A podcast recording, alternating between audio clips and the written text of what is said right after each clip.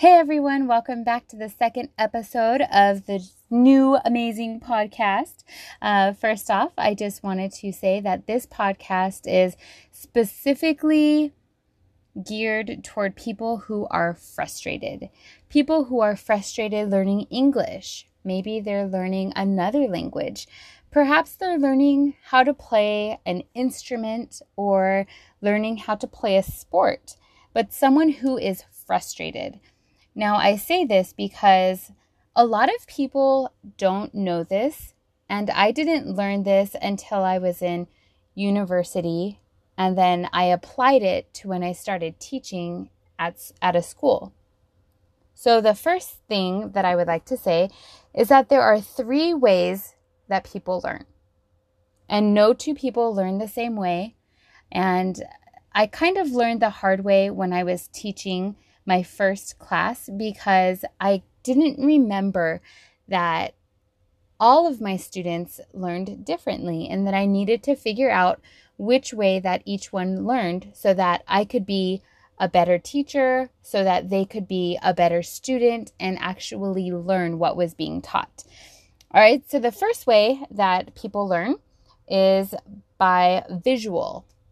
So they actually have to see something with their own two eyes for them to understand, for it to click, for them to do their very best.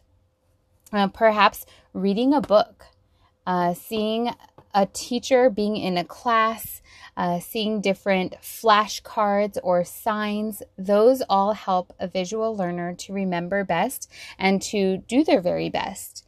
The second way is auditory by listening to this podcast, perhaps you think, wow, Sara is a great speaker.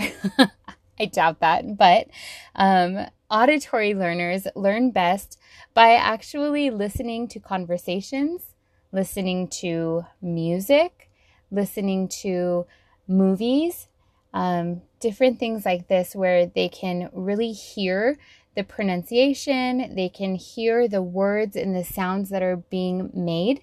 Um, it helps them to learn the best. And the third way is by kinesthetic. And for me, this is a very fun way because this is the way that I learn. I figured this out when I was in university that I was a kinesthetic learner.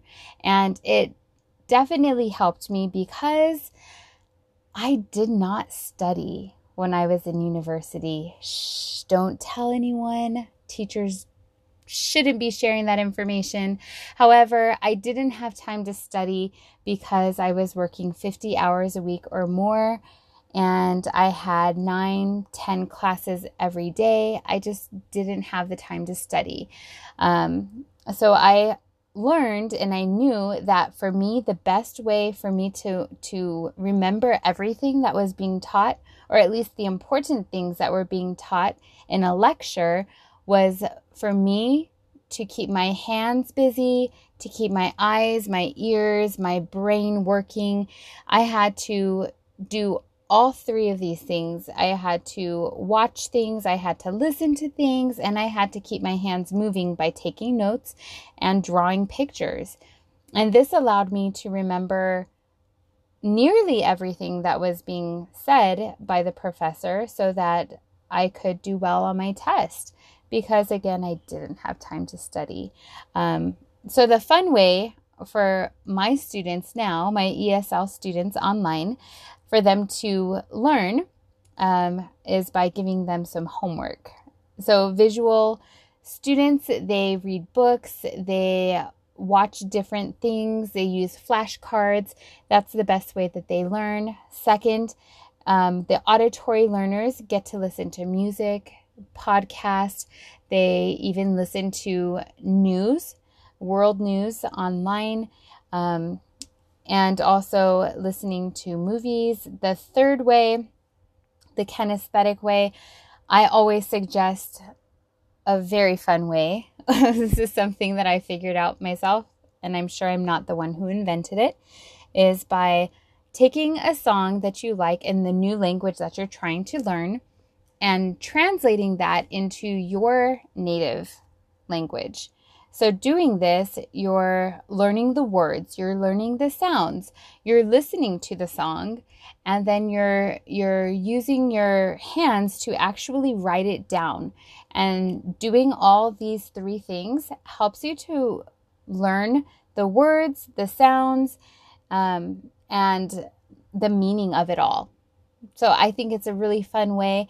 And then you can, after that, once you have it on your phone or on your laptop, you're able to click the button that says translate to English to check your work to make sure that you are translating it correctly, or if you need help with certain words still, or sentences or phrases. And then, um, yeah, those are the best three ways to learn. So I hope this helps. Please, please, please, I encourage you to figure out the way that you learn best so that you can adapt your studying to one of these or all of these ways so that you can be fluent in English sooner than later and not be frustrated anymore. Have a great day. Bye.